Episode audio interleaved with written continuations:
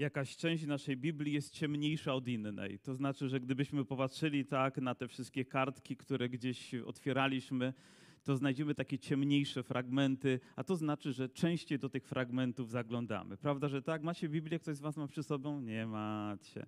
Nie wiem, ja, ja pewnie musiałbym w elektronicznej znaleźć taką funkcję, która by mi pokazała, do jakich ksiąg częściej sięgam i pewnie statystycznie by mi to wyliczyła, ile nawet czasu spędzam więcej nad tą księgą. I z pewnością taką księgą dla mnie jest Księga Nehemiasza. Mamy swoich ulubione, swoje ulubione postacie gdzieś w Biblii, z którymi się łatwo nam utożsamić. Niektórzy uwielbiają Piotra, bo Piotr jest taki życiowy, taki bliski, taki naturalny. Ktoś może bardziej Pawłowy, jeden Apollosowy, Kefasowy, jakiekolwiek mamy te postacie, czy Dawidowy. Powiem to, Nehemiasz z pewnością dla mnie, dla mnie człowieka wierzącego też, takiego, który jest bardzo praktyczny, jest bliski. Gdybym miał symbolizować jego postawę, to w jednej ręce trzymał miecz, a w drugiej kielnie. W jednej ręce był gotowy walczyć, a drugą ręką pracować. I myślę, że właśnie takie zaangażowanie jest mnie, mówię mnie osobiście bliskie. Dlatego dzisiaj chciałbym sięgnąć do tej księgi, ale zwrócić uwagę też na jeszcze inne słowa, które nie tylko angażują nas, ale które rzucają nam wyzwanie. Nie wiem, czy zauważacie, że Biblia, gdy mówi o proroctwach, o tym, co się wypełni, to są rzeczy, na które my bezpośrednio nie mamy wpływu po prostu, czy chcemy, czy nie, czy nam się podoba, czy nie, to one się wypełnią. Po prostu. Jeżeli Pan Jezus powiedział, że przyjdzie i powróci, to bez względu na to, co się będzie działo na świecie, czy świat tego chce, czy nie, to On przyjdzie, powróci i każdy będzie musiał się z Nim spotkać. Ale są proroctwa, które są warunkowe, dotyczą naszego życia, których warunkiem jest to jeśli. Jeśli coś zrobimy, to do tego dojdziemy. Jeśli to zrobimy, to to otrzymamy. Jeśli to słowo my zastosujemy w naszym życiu, to Bóg uczyni kolejną część, którą nam obiecał. I również i w księdze Nehemiasza mamy proroctwa, które są w jakiś sposób warunkowe, dotyczące ludzi wierzących, dotyczące narodu wybranego, dotyczące tych, których Bóg kocha. I dzisiaj myślę, że właśnie na te słowa szczególnie zwrócimy uwagę. Nie tylko te, które wypełnią się bez naszego zaangażowania, ale te, które wypełnią się z naszym zaangażowaniem i poświęceniem. Oto historia rozpoczyna się w wyjątkowym czasie, w czasie trudnym dla Izraela. Ktoś też powiedział, że Bóg mówi, ale gdy są czasy trudne, to bierze tubę i do nas przemawia. I, z, I, ze względu na historię Izraela widzimy, że kiedy naród izraelski jest w niewoli, to wtedy pojawia się mnóstwo też proroc, które wcześniej ostrzegają przed takim stanem, a później też mówią o tym stanie i mówią też, jak, jak wyjść z tej sytuacji. I pojawiają się też księgi, które opowiadają o tym, jak to było źle w niewoli, jakie to tragiczne rzeczy naród izraelski przeżywał. I też w jaki sposób Bóg zmieniał tę sytuację poprzez ludzi, poprzez takich ludzi jak Nehemiasz.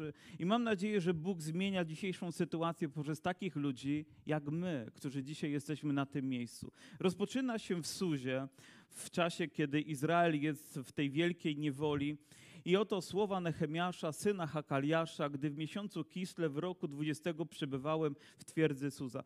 Proszę, gdy czytacie Boże Słowo, zwracajcie uwagę na te szczegóły, które są też podane, ponieważ one budują jakiś obraz. Nieprzypadkowo pojawia się miejsce, nieprzypadkowo pojawia się czas, a nawet data, ponieważ za chwilę z pewnością pojawi się coś, co sprawi, że ten obraz tej daty o czymś nam powie, przemówi do nas jeszcze mocniej i głębiej i mam nadzieję, że dzisiaj dojdziemy. A więc w określonym czasie, tam gdzie przebywał, przebywał Nehemiasz, oto przyszedł do, do niego jeden z braci. Przyszedł jeden z moich braci, Hanani, a z, nam, a z nim niektórzy mężowie z Judy słyszę, że komuś już telefon się odzywa, to znaczy, że trzeba wyłączyć telefony. Jeżeli ktoś jeszcze nie ma przełączony w stan takiej, takiego wibrowania, tylko żeby nie dzwonił, to proszę zróbcie to, by nic nam nie przeszkadzało w rozważaniu Bożego Słowa. A więc przyszedł jeden z braci i przyszli z nim inni mężowie.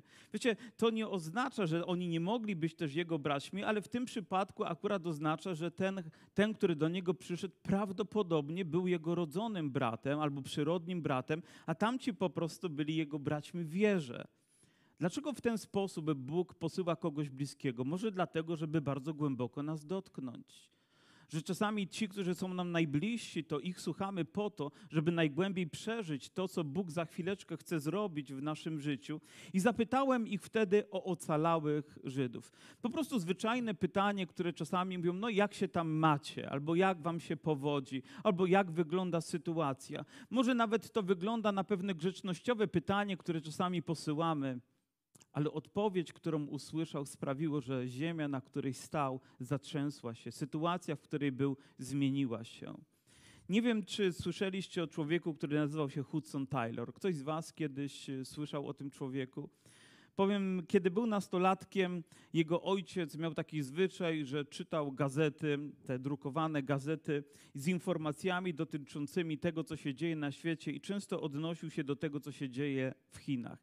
I siedział tam kilkunastoletni chłopak, który po prostu słuchał tego, co ojciec czytał. A on czytał o gospodarce, o polityce, o ekonomii, o wszystkim, o, o może żywiołach i tragediach, które się tam rozgrywało. A serce tego młodego człowieka w tym czasie zaczęło, zaczęło, zaczęło zaczęło coraz bardziej mięknąć i te słowa coraz bardziej trafiały, aż pewnego dnia, gdy ojciec otworzył gazetę, przyszedł Duch Święty, tak mocno dotknął tego młodego człowieka, że on wybiegł po prostu z domu, pobiegł gdzieś do szopy i Bóg powiedział: Pojedziesz dla mnie do Chin.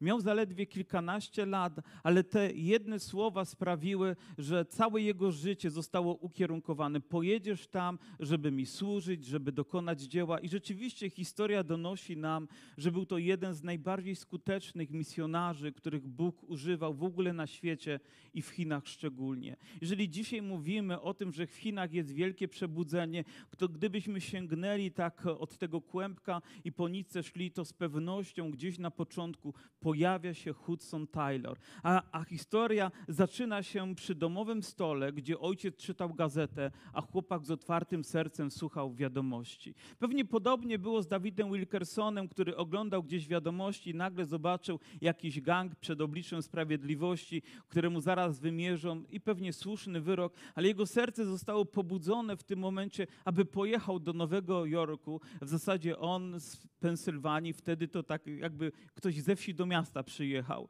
I Bóg chciał takiego właśnie wieśniaka użyć w tej wielkiej metropolii, by dokonać wielkiego dzieła. Bóg jest niezwykły i te słowa zapadły i również i Nehemiaszowi bardzo głęboko w serce mówi ocalałych Żydów, a oni rzekli do mnie, ci pozostali, którzy przeżyli, a więc nie wszyscy przeżyli niewolę, znajdują się w tamtejszym okręgu wielkiej biedzie i pohańbieniu. Dwa słowa, wielka bieda i pohańbienie. Czasami ktoś pyta nas, jak się masz? Jednym słowem, gdy odpowiadamy, to mówimy dobrze. A mówi, a gdybyś miał powiedzieć dwoma słowami, niedobrze. Wiecie, Bóg chce, żebyśmy byli szczerzy. Gdyby ktoś z Was dzisiaj spytał, jak się macie, to być może przybierzemy jakąś maskę pozorności, że wszystko, wszystko jest dobrze, ale wewnątrz jest wulkan niepokoju, jest strach, niepokój, są tragedie, które się rozgrywają. Jak u ciebie w domu? No wszystko dobrze, ale nie jest dobrze w twojej relacji z żoną, nie jest dobrze w twojej relacji z dziećmi, nie jest dobrze w twojej pracy, nie jest dobrze z twoim zdrowiem. Czasami próbujemy rzeczy ukrywać, maskować, bo jakby kultura tego wymaga, że tacy musimy być. A oni od razu przeszli do rzeczy. Mówi, nie, nie mamy się dobrze. Żyjemy w biedzie i w pohańbieniu. I myślę, że Biblia daje nam odwagę, wiara daje nam odwagę, byśmy mogli powiedzieć prawdę na temat swojego życia. Jak wiecie, jako zbór też ja w waszym imieniu, re, reprezentując nas wszystkich, troszczymy się wciąż o dość dużą grupę, która jest w Wiśle, naszych uchodźców, którzy przez dłuższy czas też byli tutaj razem z nami, kontynuujemy to i rozmawiam z nimi na temat ich życia, na temat przyszłości. Wiecie, czasami mam wrażenie, że oni też przybierają taką maskę, gdzie mówią, no dajemy sobie radę, wszystko jest dobrze, ale kto wie, co jest we wnętrzu? Kto jest kto wie, co oni przeżywają tak naprawdę, gdy tam spadają bomby, gdy tam każdy dzień jest obarczony niepewnością, strachem, lękiem i nie wiadomo, jak będzie wyglądała też ich przyszłość. I też zachęcam ich do tego, żeby mieli jakiś plan. I w końcu jedna z nich wybucha. Jak ja mogę mieć plan, jak ja nawet nie potrafię się odnaleźć w swoim życiu? Wiecie, nareszcie było szczerze. Nareszcie nie były to tylko pozory, i to przemówiło do mnie bardziej niż może cokolwiek wcześniej. Może dzisiaj masz odwagę powiedzieć, jak ty się masz, jak się ma twój dom, jak się ma twoja rodzina. I może gdzieś Twoje serce krzyczy o ratunek, ale Twój głos nie potrafi tego wydobyć z siebie i powiedzieć: Boże, potrzebuję pomocy, potrzebuję ratunku, potrzebuję ingerencji. Może patrzymy na jakiś kraj i wydaje się, że pozornie wszystko jest dobrze, ale tak nie jest. Bożymi oczami jest to bieda i nędza. I tak samo było w Izraelu w tym, w tym oto czasie. A mówi, a mur Jeruzalemu jest zwalony, a bramy spalone ogniem. Innymi słowy, wróg może wchodzić, może robić, co mu się podoba i my nie mamy na to wpływu. Nie mamy żadnej ochrony. Pewnie dlatego śpiewamy czasami tą pieśń albo te słowa sobie przypominamy, które mówią, warownym grodem jest nam Bóg. Bo są rzeczy, przed którymi tylko Bóg może nas uchronić. Oni nie mieli żadnych murów, nie mieli żadnej ochrony, nie mieli żadnej prywatności, żadnej intymności. Ciągle w strachu, ciągle w niepokoju, ciągle były alarmy, ciągle najeżdżał wróg i, i zabierał im ich pożywienie, zabierał im ich godność, zabierał ich życie, zabierał ich wolność. Oto, co robi wróg, który przychodzi, żeby kraść, niszczyć, żeby pozbawiać nas wszelkiego szczęścia Mówi, a gdy usłyszałem te słowa, usiadłem i zacząłem płakać i smuciłem się przez szereg dni. To prawda. Gdy słyszymy tragiczne rzeczy, wielu ludzi sprawi to, że wleci jednym muchem, wyleci drugim muchem ale ludzie wrażliwi, ludzie empatyczni. I mam nadzieję, ludzie wierzący biorą sobie te słowa głęboko do serca i po prostu przeżywają. Nie jest to wam obojętne. Wiecie, ja nie mogę spokojnie przejechać, widząc na przykład jakiś wypadek na drodze. Przejeżdżam, a tam tragedia, a tam czasami gdzieś ktoś już jest ukryty w ciemnym worku. Coś wydarzyło się przed chwilą, albo gdzieś na drodze. Po prostu serce mi rozrywa, gdy patrzę na taki widok, bo nie mogę być po prostu obojętnym. Jadę dalej i myślę o tej sytuacji sytuacji i gdzieś wewnątrz modlę się o tą sytuację, o ludzi, którzy tam zostali pozostawieni w, takiej, w takim oto czasie i w takiej tragedii. Wy również tak macie, z pewnością. Słyszę te wszystkie rzeczy i nie chcę, żeby to zobojętniało mi, żeby spowszechniało, żeby stało się jakąś rutyną albo sprawiło, że będę wciąż jakimś twardym człowiekiem. Oczywiście widzę ludzi na ulicy, o, ciągle pijanych widzę, ciągle jakichś ludzi bezdomnych, ciągle żebrzących. I w pewnym momencie człowiek staje się taki obojętny, wyjałowiony, bez wrażliwości, bez empatii. Oto ktoś zaczyna ci już przeszkadzać, zaczyna śmierdzieć tam, gdzie on się pojawi i wszystkie inne złe rzeczy. A co z naszą wrażliwością? Co z naszą tą duchową wrażliwością, którą wciąż powinniśmy mieć i nigdy nie, bądź, nie być obojętnym na potrzebę innych ludzi? Oby Bóg dał nam taką wrażliwość, jaką dał Nehemiaszowi. Mówi, jak gdy usłyszałem te słowa, usiadłem i zacząłem płakać. Jeden z kaznodziejów powiedział, znam Nehemiasza, znam Nehemiasza, ponieważ jest mi tak bliski, mogę się z nim utożsamić. Ponieważ pewnie też nieraz usiadł i po prostu płakał. Płakał może z bezradności, z takiej niemocy ludzkiej i z powodu stanu, który widzi.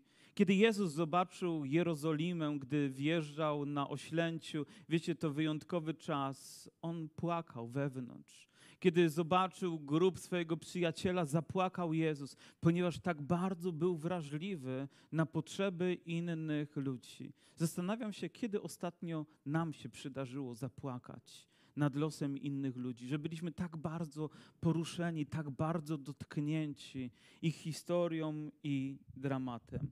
W ostatnim czasie mam wrażenie, że częściej jestem taki jakiś rozrzewniony wewnętrznie niż kiedyś. Oglądam scenę i wcześniej być może byłbym bardziej obojętny, a teraz gdzieś zaczynają mi się łzy pojawiać i nawet czasami zacinka, zaciskam szczękę, ponieważ okoliczność nie jest do tego, żeby wylewać łzy. I też przypominam sobie piosenkę, która mówi, że chłopaki nie, ale mężczyźni tak. Ale ludzie wrażliwi tak w naszym życiu powinny być łzy, powinno być, powinno być miejsce na łzy. Nie dlatego, że jesteśmy takimi mięczakami, tylko właśnie dlatego, że jesteśmy tak wrażliwi, tak głębocy. Oby w naszych komorach, moja żona mówi, nie używaj nigdy tego słowa, bo ma złe skojarzenie, w naszych pokojach modlitwy, oby często pojawiały się łzy w naszych oczach. I mówi, zacząłem I zacząłem płakać i smucić się przez szereg dni, poszcząc i modląc się przed Bogiem niebios. Przez szereg dni. Kiedy będziecie dalej czytać Księgę Nehemiasza, mam nadzieję, że ten fragment was zaledwie rozpędzi do tego, by pójść dalej i dalej i głębiej i głębiej i rozumieć to, jak wielką robotę wykonał Nehemiasz albo Bóg przez Nehemiasza i że będziecie również to, zauważcie, że te rzeczy nie dzieją się w ciągu pięciu minut. Jedno nabożeństwo, wszystko się zmieni, aleluja, idziemy do domu.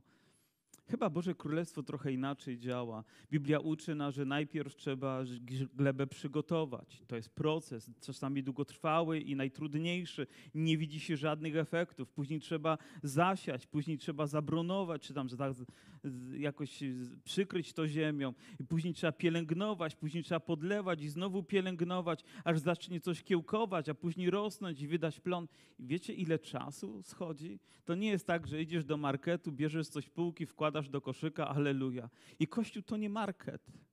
Kościół to nie takie miejsce, gdzie w trzy sekundy otrzymujesz wszystko, co potrzeba. To czas, który powinien się zatrzymać w naszym życiu na relacji z Bogiem. To te chwile, kiedy oczekujemy. On przez szereg dni, przez szereg jak długo Zauważcie, że na początku jest określony czas, w którym przyszli do niego bracia i przemówili, a później wiemy, że jest kolejny czas, w którym on staje przed królem, aby coś wyjednać dla narodu izraelskiego i obliczamy, że to były miesiące.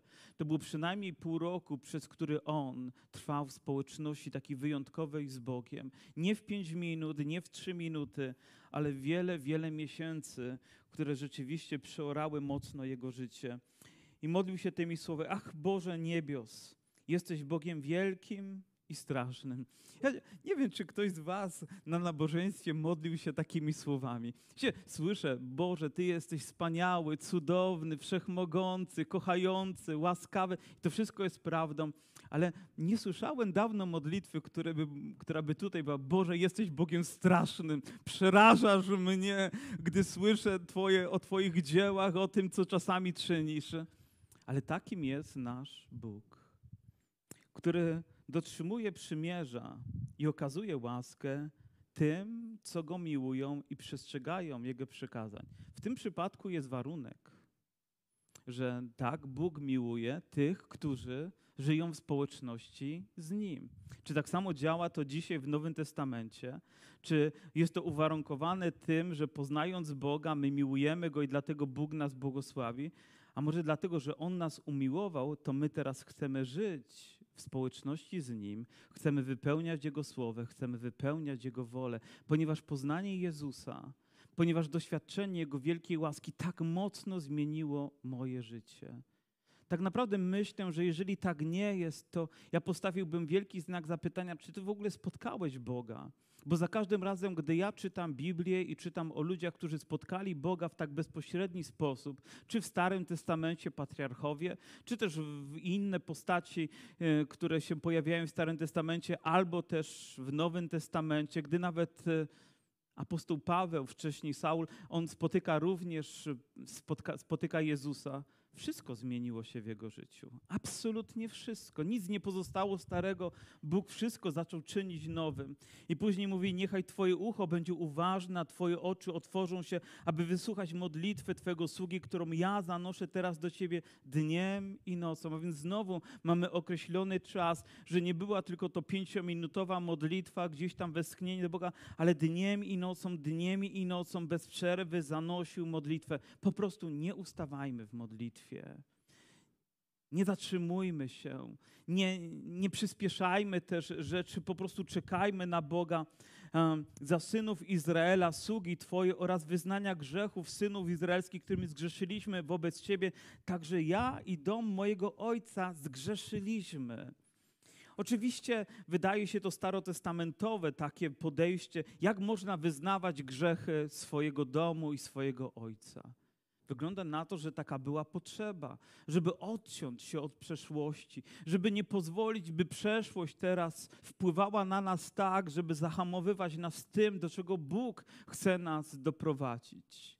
Odkrywamy w życiu, że nagle irracjonalnie pojawiają się w nas rzeczy, które mają związek z przeszłością I również mogę to powiedzieć o ludziach wierzących. Jeżeli ktoś wychowywał się w domu, gdzie alkohol był czymś dominującym, gdzie twój jeden z rodziców był uzależniony, a ty już jesteś dorosłym człowiekiem i nie radzisz sobie z niektórymi sytuacjami w swoim życiu, choć wydają się proste, albo nagle dopada cię jakiś irracjonalny smutek, strach, niepokój, albo obawa przed podejmowaniem jakiejśkolwiek decyzji, to powiedz, skąd się to wzięło? Czy myślisz, że to jest bez przyczyny? Gdzieś ta nitka znowu gdzieś jest w przeszłość i spowodowane to jest tym, że wychowywałeś się w takim środowisku i nie wiedząc nawet o tym, nasiąkłeś tym tak, a teraz skutki tego wychodzą na jaw. A więc trzeba sięgnąć czasami i powiedzieć: Nie, ja nie chcę w ten sam sposób żyć, w ten sam sposób myśleć, jak te pokolenia przeszłe. Ja chcę prowadzić nowe życie, trzeba sobie z tym poradzić, trzeba się od tego oderwać. Oczywiście ja sam o własnej mocy tego nie zrobię, ale mam kogoś, kto ma wszelką moc na niebie i na ziemi. Czy Nehemiasz mógł pójść dalej, czy naród izraelski mógł pójść dalej, jeżeli by nie byłoby takich modlitw i takiej postawy, którą oni przyjęli? Czy my możemy pójść dalej, jeżeli nie oderwiemy się od przeszłości? Myślę, że odpowiedź jest oczywista dla każdego z nas. Mówi, nic nie postąpiliśmy wobec Ciebie, nie przestrzegaliśmy przykazań, ustaw, praw, jakie Mojżesz nadał swojemu słudze. Wspomnij na słowo, jakie zaleciłeś Mojżeszowi swemu słudze, powiadając, jeżeli Wy popełniacie wiarołomstwo, ja rozproszę was między ludami. Takie były konsekwencje, o których opisuje nam również trzecia księga Mojżeszowa, ale później w piątej księdze Mojżeszowej odnajdujemy oto te słowo, lecz jeśli nawrócicie się do mnie, i to mówi Bóg do swojego narodu izraelskiego. Można powiedzieć w nomenklaturze naszej, mówi do ludzi wierzących. Wiecie, doszedłem do prostego wniosku że najtrudniej nawrócić się ludziom wierzącym. Najtrudniej nawrócić się tym, którzy chodzą do kościoła, którzy siadają wygodnie w swoich rzędach i nic nie robią ze swoim życiem. Ale to nie jest w porządku wobec tego, który oddał za ciebie swoje życie, abyś ty mógł żyć. Jego cena była zbyt wielka, byś ty tak lekkie życie prowadził. Zbyt wzniosłe było to, co Jezus uczynił, byś ty zamieniał to w jakąś marność w swoim życiu. Proszę, podejdźmy jeszcze raz do tego słowa, które mówi: Jeśli nawrócicie się do mnie. I warunek, który tu jest postawiony, mówi: Jeśli nawrócisz się do mnie. I w związku z tym będą wynikały kolejne rzeczy, które Bóg będzie robił w Twoim życiu. Wszystko w moim życiu śpiewaliśmy o tym, jest zależne od Niego. Wszystko zmierza do Niego. On jest centrum mojego życia. On jest moim słońcem, wokół którego ja krążę. On jest tym, którego potrzebuję jak powietrza, jak tlenu każdego dnia. On jest moim Panem i moim Bogiem każdej części mojego życia. I On chce z pewnością doprowadzić mnie do tego miejsca, gdzie Jego plan, Jego wola, Jego chwała się objawia. Ale warunkiem dojścia do tego jest moja decyzja decyzja, jest moja postawa, którą ja dzisiaj przyjmuję, a później konsekwentnie w mocy Ducha Świętego Bóg będzie ją realizował również w moim i w Twoim życiu. Z pewnością On nie chciał, by Jego lud żył w biedzie i pohańbieniu, żeby mury Jeruzalemu były spalone, a oni nie znali dnia ani godziny, kiedy kolejne nieszczęście na nich spadnie. I myślę, że nie jest Bożą wolą, żebyśmy ciągle żyli w biedzie i w pohańbieniu, żebyśmy nie wiedzieli, gdzie jesteśmy i do dokąd zmierzamy. Z pewnością tak nie jest, ale On też czegoś oczekuje również ode mnie, od człowieka wierzącego. Tak, poznałem Go, tak, narodziłem się na nowo, tak, przyszedłem do Niego, ale muszę również wyznać, że nawracać potrzebowałem się wiele razy. To znaczy odwracać od czegoś, nie tylko żeby to zostawić, ale po to, żeby do Niego przyjść. Po to, żeby być z Nim. Bóg nie nawraca nas tylko po to, żebyśmy porzucili alkoholizm, przestali palić papierosy, żebyśmy nie oglądali niewłaściwych filmów, żebyśmy zaprzestali brzydkich słów. On nawraca nas po to, żebyśmy przyszli do Niego. Żebyśmy po prostu mogli z Nim być. Żebyśmy mogli cieszyć się jako Jego lud. Wiecie, w tym czasie, kiedy naród izraelski powraca, już nie mówi się w zasadzie o nim, że on tylko jest narodem izraelskim, że są Hebrajczykami. Ale wiecie, kto powraca? Żydzi powracają.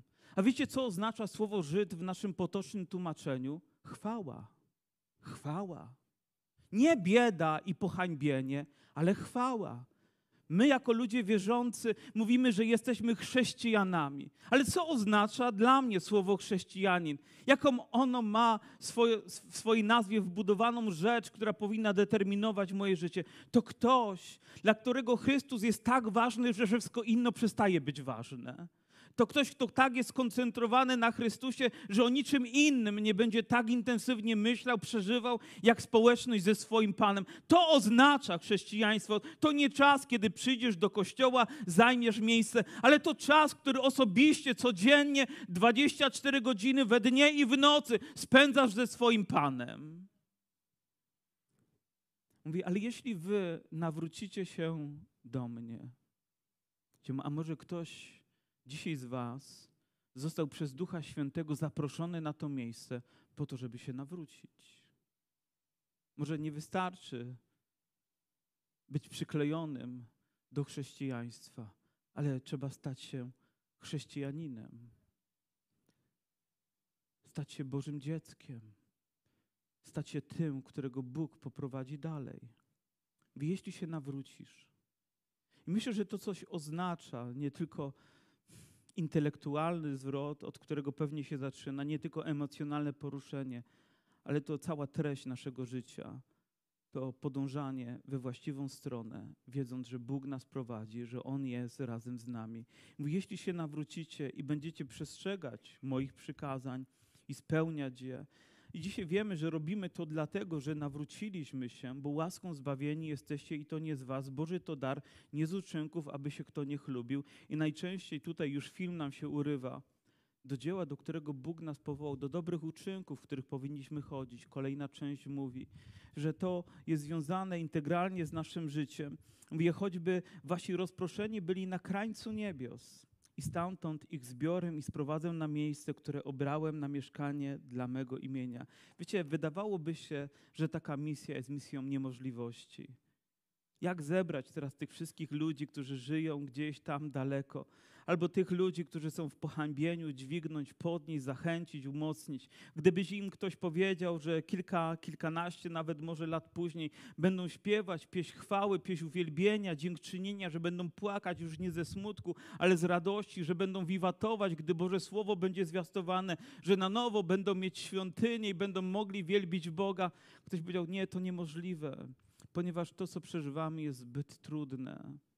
Dla Boga nie ma rzeczy niemożliwych jeśli Ty nawrócisz się, jeżeli Ty zwrócisz swoje serce, swoje myśli, swoje życie we właściwym kierunku, to reszta będzie też po stronie Boga, aby Cię prowadzić, aby kierować Twoim życiem ale to jeśli jest tak ważne dla naszym, jeżeli nawrócicie się, z tego będzie wynikało to, co będzie najlepsze dla waszego życia. Miłujący, miło, miłujący ojciec zawsze będzie chciał tego, co będzie dla jego dzieci tym, co będzie chlubą, chwałą, ozdobą, będzie radością i błogosławieństwem. Powiedzcie, drodzy rodzice, czyż nie tego chcemy dla naszych dzieci? Czasami one tego po prostu nie rozumieją, gdy jesteśmy konsekwentni, gdy jesteśmy wymagający gdy ojciec mówi, ucz się dziecko, żeby tobie było lepiej niż mnie, żebyś nie musiał tak ciężko harować jak ja, albo tak trochę wrzucać do worka, który nie ma dna, albo który jest dziurawy. Myślę, że Bóg chce czegoś więcej dla każdego z nas. Chce czegoś więcej dla ciebie, moja młoda siostro i mój starszy bracie. Chce czegoś więcej. Jeżeli nawrócicie się do mnie, Ach, Panie, niechaj Twoje ucho będzie uważne na modlitwę Twego sługi i modlitwę Twoich sług, pragnących uczcić Twoim spraw, proszę, aby poszczęściło się dziś Twemu słudze i okaż mu zmiłowanie, no, bo on był podczasem przy królu, od którego tak wiele zależało, ale Nehemiasz też wiedział, że wszystko zależy od Boga. A później wiemy, że spotyka się z królem. Wiemy, że staje przed jego obliczem, wiemy, że modli się. Nie wiem, jak można byłoby najprościej scharakteryzować życie Nehemiasza. Powiem, jakie cechy on miał, które byłyby nam bliskie. Ktoś kiedyś wypisał cztery takie rzeczy, które myślę są ważne dla niego. Że po pierwsze, był to człowiek modlitwy. Widzicie to? Gdy tylko usłyszał wieść, od razu na kolana, od razu się modlił. I w każdej sytuacji modlił się, modlił się, modlił się, modlił się. No nudne to trochę, prawda? Ale może to jest zbawienne. Kiedy mamy odwagę poświęcić ten czas i on był też człowiekiem bardzo praktycznym. Za chwileczkę dowiemy się, że był to człowiek, który czegoś oczekiwał. On nie tylko modlił się i ten czas mówi, o spędzę jeszcze pięć minut, jeszcze godzinę, ale on wiedział, że to do czegoś zmierza, że Bóg natchnie go za chwilę myślą, że da mu powodzenie, da mu przychylność. On chciał zamieniać to w jakiś czyn. Ja pamiętam, kiedy przyszedłem do zboru wiele, wiele, wiele, wiele lat temu i, i mieliśmy jeszcze tą małą kapliczkę i pamiętam, mieliśmy takie mm, okna, stare okna, na zielono pomalowane. To były zupełnie inne czasy. Taką farbą emaliową, z motylkiem nawet wtedy farby nie było. Więcej tam ołowiu niż farby było. A okna mieliśmy takie, że gdyby nie farba, to by się rozleciały. I pamiętam, jak wziąłem pędzel i kleiłem te okna farbą, bo chciałem, żeby moja wiara miała w czymś wyraz. Mówię, Boże, nie będą już zielone, tylko białe, bo ładniejsze są. I na biało przemalowaliśmy z jednym bratem wszystkie okna i skleiliśmy na nowo. I pamiętam, mieliśmy taką bramę, przez którą wchodziliśmy, bo jeszcze tam był drugi budynek i taka brama, która się rozlatywała. To, że ona nikogo nie zabiła, to cud. Ale kiedy się przez nią przechodziło, to nie była narnia, wierzcie mi to były fekalia, to były rzeczy, sceny takie, że trzeba było być, mieć wiarę, żeby dojść do miejsca, w którym uwielbialiśmy Boga. Gdy uwielbialiśmy Boga, ktoś biegał na górze, puszczał głośno radio, żeby zakłócać nabożeństwa i inne rzeczy również się działy. Zdarzało się, że jakaś kobieta zgwałcona wpadała na nabożeństwo, ponieważ po drugiej stronie działy się tak straszne rzeczy. Mówię, Boże, bieda i pohańbienie. Wyprowadź nas stąd. Okna się skleiły i bramę żeśmy zlikwidowali. Wstawiliśmy inną, aluminiową, przeszkloną. Już było widać i głupio było się tam załatwiać. Proste rzeczy. Ale zawsze chciałem, żeby Bóg w praktyczny sposób też wykorzystywał moją wiarę. Gdzie trzeba, mówię, włożę ręce, Boże, użyj ich dla swojej chwały. I dlatego Nehemiasz jest mi tak bliski. Nehemiasz był też emocjonalny. Słyszeliśmy, zapłakał. Wiecie, że ta księga też dlatego tak nas dotyka, bo często zwroty tam są w pierwszej osobie. Nie, że oni przeżyli. Wiecie, nie lubię za bardzo tego zwrotu, bo wy, bo oni. A dlaczego nie mówisz ja? Co ty przeżywasz z Bogiem? Jak ty uwielbiasz Pana? A może powinno cię mniej obchodzić, co oni, tylko bardziej co ty, bardziej co ja, a może też bardziej co my przeżywamy z Bogiem.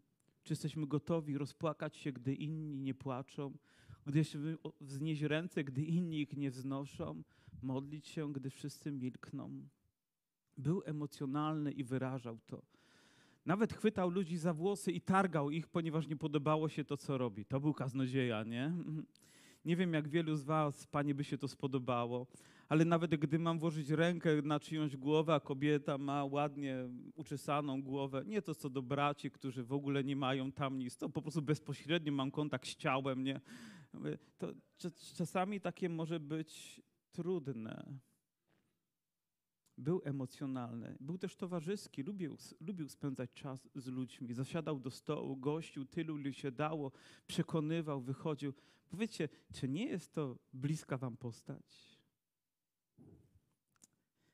Ta księga składa się też z czterech takich głównych rzeczy, tak jak księga Ezdrasza podobnie, ale gdybym miał wybierać między, między Ezdraszem, którego trochę mniej rozumiem, a Nehemiaszem, którego bardziej rozumiem, to skłaniam się trochę w stronę Nehemiasza, choć nie chcę być stronniczy w jakikolwiek sposób. Mówi to po pierwsze powrót, powraca z niewoli do tej ziemi, do której Bóg go wzywa. Opuszcza Suzem to wygodne miejsce, by stanąć w miejsce, gdzie jest bieda i pohańbienie. Nie przyjeżdża tam niezaopatrzony przez Boga, bo Bóg zatroszczył się o to, żeby dać mu kanapki na drogę, jeszcze parę złotych do kieszeni, jeszcze materiał, który dostał, żeby mógł odbudować to miejsce. Odbudowa we dnie i w nocy. Bowiem pracują, w jednej ręce miecz, w drugiej kielnie, zasuwają rodzina przy rodzinie, ród przy rodzie, odbudowują i praca idzie jak gdzieś przy odbudowie Warszawy zaraz po wojnie. Po prostu mury się pną do góry. A kobiety na traktory, nie? Odnowa. To duchowa odnowa, która następuje w narodzie izraelskim. To czas, kiedy Boże Słowo jest czytane publicznie, rozważane, a ludzie płaczą. Nie wiem, kto z was czytając pięcioksiąg mojżeszowy rozpłakał się, a oni płakali. Czytając prawo za prawem, ustawa za ustawą, płakali. To nie było nudne. Mówią, Boże, jak daleko odeszliśmy od Ciebie, jak Ty wspaniale do nas przemawiasz. Halleluja! Wyjaśniali słowo, a oni płakali. Nastąpiła głęboka, naprawdę odnowa, bo oni autentycznie się nawrócili do Boga. To nawrócenie to nawrócenie do modlitwy, do słowa, do służby, do działania. A później trzeba było reformy wprowadzić, pozmieniać parę rzeczy. Mówią, o tak to nie będzie funkcjonować. O, nie pozwolimy, żeby nikt niewłaściwy wchodził do świątyni zaczęto przestrzegać praw, zaczęto wykonywać wszystko tak, aby Bóg miał z tego chwałę. Mówi, gdyż dobrotliwa ręka mojego Boga była nade mną. To drugi rozdział, ósmy wiersz. Gdy król mu pobłogosławił, gdy dał mu zaopatrzenie, Mówi, wtedy odpowiedziałem tak, Bóg niebios poszczęści nam, my zaś, Jego słudzy, zabierzemy się do odbudowy. Mówi to do ludzi, którzy zaczęli Go krytykować, którzy powiedzieli, o nic z tego nie będzie. Nawet gdy odbudujecie to, nawet gdy list na to skoczy, to się wszystko przewróci, nic z tego nie będzie. Słyszeliście to? Niedawno rozmawiałem z pewną dorosłą kobietą. Nie, nie, ma, nie ma znaczenia nazwiska, ale mówi, pewnego dnia siedziała naprzeciwko niej, też usiadł jej ojciec i powiedział: Nic z ciebie nie będzie. I wytknął jej wszystkie wady, które człowiek może wytknąć drugiej osobie, ojciec. Ale Bóg chce ci poszczęścić. Ale Bóg chce cię pobłogosławić. W Jego oczach wyglądasz inaczej. Mówi, ale wy nie macie ani udziału, ani prawa, ani pamiątki w Jeruzalemie. Nic nie będziecie mieli. Nic. Może to kolejna linia podziału, która mówi o tych, którzy rzeczywiście zaufają Bogu, pójdą za Nim całym sercem, przyłożą rękę do tego dobrego dzieła, a Bóg będzie ich błogosławił i będzie też ich nagradzał we swój sposób, jak tylko On potrafi to zrobić ale będą też ludzie, którzy będą krytykować, którzy tylko będą oceniać. Ale Biblia mówi w tym miejscu, mówi, ale ty nie masz w tym żadnego udziału, nie będziesz miał tej radości, kiedy to się spełni, bo tak naprawdę nie nawrócili się.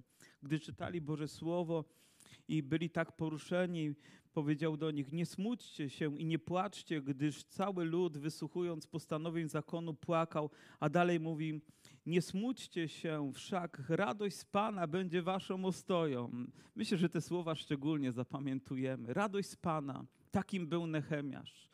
Powiem, Ezdrasz był nieco inny, może bardziej wydawałoby się przygnębiający, choć również był potrzebny. On mówił o pomocy, a ten mówił o odnowieniu, o radości, o pocieszeniu, którego doznawał naród izraelski. Cała ta księga po prostu jest niezwykła i trudno tutaj tylko skoncentrować się na jednym zdaniu, ale pozwólcie, że zakończę jednym stwierdzeniem, które jest w 13 rozdziale i w wierszu drugim i które jest prawdziwe nie tylko w tym miejscu, ale w całej Biblii i najpiękniejsze jest to, że jest prawdziwe również i w naszym życiu. Mówi tak, ale Bóg nasz przemieni przekleństwo w błogosławieństwo. Kiedy się nawrócimy, kiedy do Niego przychodzimy, oto Bóg sprawia, że przekleństwo ustaje, a Jego błogosławieństwo się rozpoczyna. Czyż nie jest to dobra nowina? I powiedzcie, jak odrzucić takie zaproszenie? Jak je zignorować? Jak je zlekceważyć? Kiedy Bóg wyciąga do nas swoją rękę, by nas przytulić, by okazać swoją troskę i wsparcie, gdy On zamienia przekleństwo w błogosławieństwo. Może wychowywałeś się w jakiejś destruktywnej rodzinie czy w społeczności, ale Bóg ma moc wyrwać się i uczynić Twoje życie błogosławionym. Mówi tylko, jeśli nawrócicie się, jeśli do mnie przyjdziecie a ja już zresztą sobie poradzę. Jeśli zwrócicie się do mnie, w życiu nie chodzi tylko o to, żeby nie wypalić kolejnego papierosa, nie wziąć kolejnej lampki wina do ust, daj Panie Boże. Mówię, nie chodzi tylko o to, żeby kolejny program nie pojawił się w naszym komputerze, ale chodzi o to, żeby codziennie żyć z Bogiem. Nie tylko myślał, muszę walczyć z tym walczyć, ale żyć i żyć, i żyć, i żyć.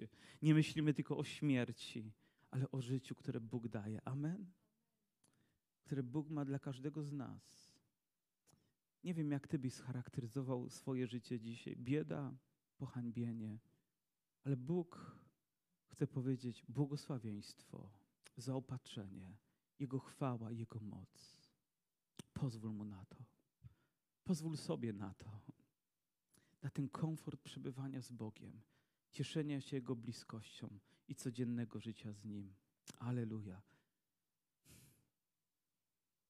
C.S. Lewis powiedział, że ludzie gonią za szczęściem. A kiedy na chwilę ono się pojawia, również szybko znika. Ale ludzie, którzy szukają Boga, odnajdują Boga i szczęście na całe życie. Nehemiasz odnalazł Boga, odnalazł właściwą drogę, odbudował to, co trzeba odbudować, zburzył to, co trzeba zburzyć, odnowił to, co trzeba odnowić, bo dobrotliwa ręka jego Boga była nad jego życiem. I tak jest również w moim i w Twoim życiu. I chwała Mu za to. Amen.